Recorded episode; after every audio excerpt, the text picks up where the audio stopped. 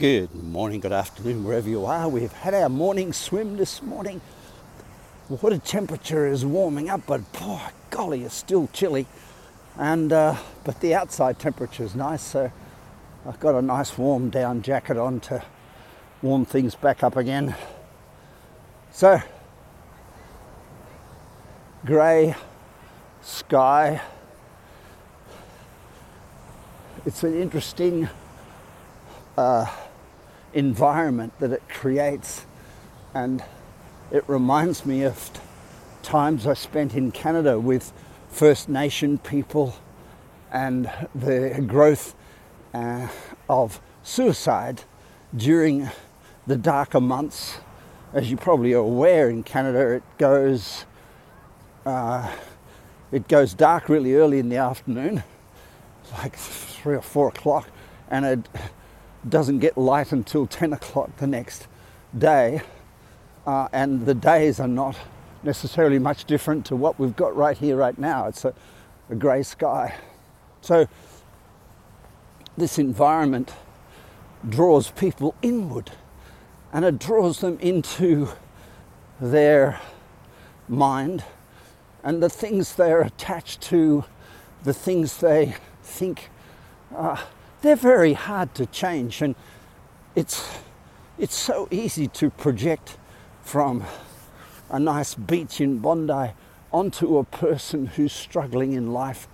Why in the hell would you be struggling with all this soft sand and beautiful ocean, and gorgeous environment, and the rent being paid and love life being nice and how could you be so sad? But it's really understandable that people in the darker places, uh, seasons of of uh, the world, well, there's not there's an extended period of months and months where it's nothing but grey.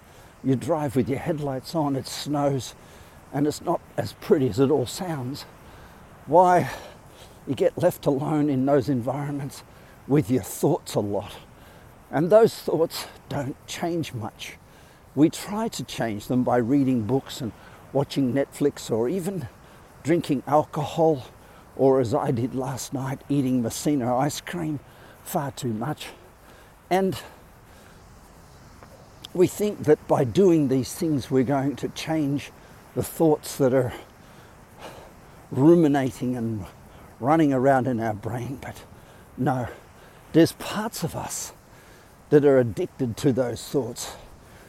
We are addicted to thinking the thoughts, but we want to change how we feel after we think the thoughts. So it's like we hold on to and attach ourselves to thought processes, belief systems, and attitudes that ultimately lead to the experiences that we have in life and the experiences that we want to change, but we just don't want to change for some reason the addictions and the what's called in scientific language memes.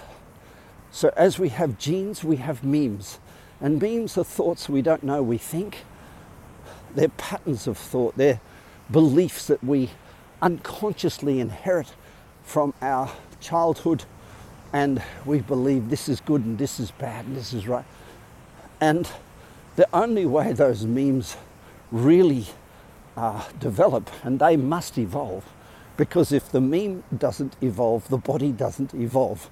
Our thoughts and our body are one. So if those thoughts don't evolve, if those memes don't evolve, we don't evolve as a human being we just change what we do and struggle along bravely, courageously, waiting for the last breath till we leave the planet and realize that half the memes we've been carrying with us have not served us.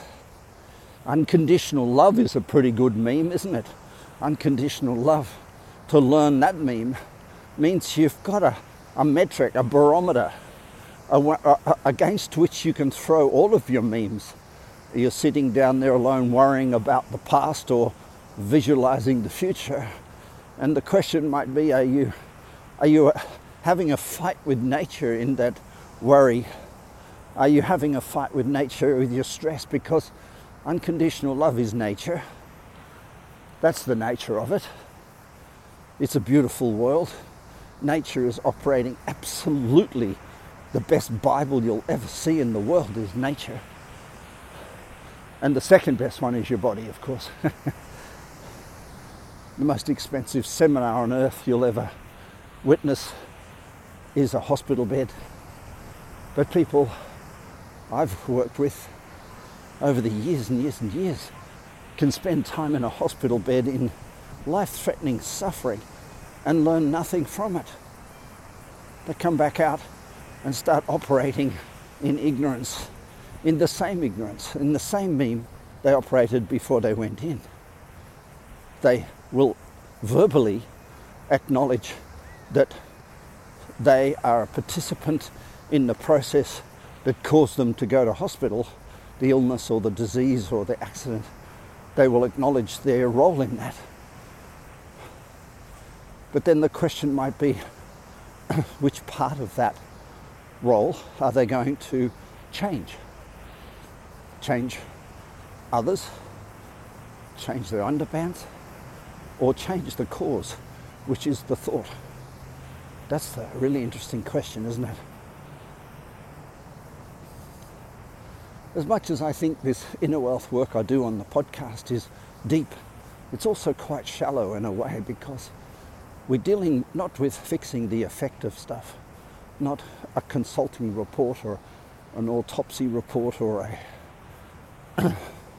therapeutic analysis of somebody's behavior. We're talking about what's causing it.